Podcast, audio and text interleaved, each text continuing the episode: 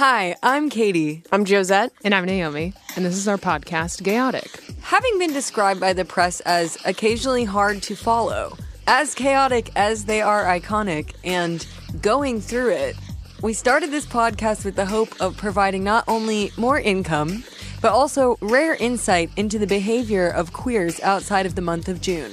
We invite you to gaily and chaotically join us as we take you on a magic carpet ride through the world of Muna. In the podcast, we gab about our personal lives, music. Uh, we do a segment called Chip of the Day, talk about TV, intergenerational trauma, to be honest, and of course, our search for answers in the case of a missing girl. Once we make friends, we'll also have them on the show. What makes us different from other podcasts with funny people is that we're we're also attractive. Bye. This is Scooby Man Chobi Son, and this is The Daily.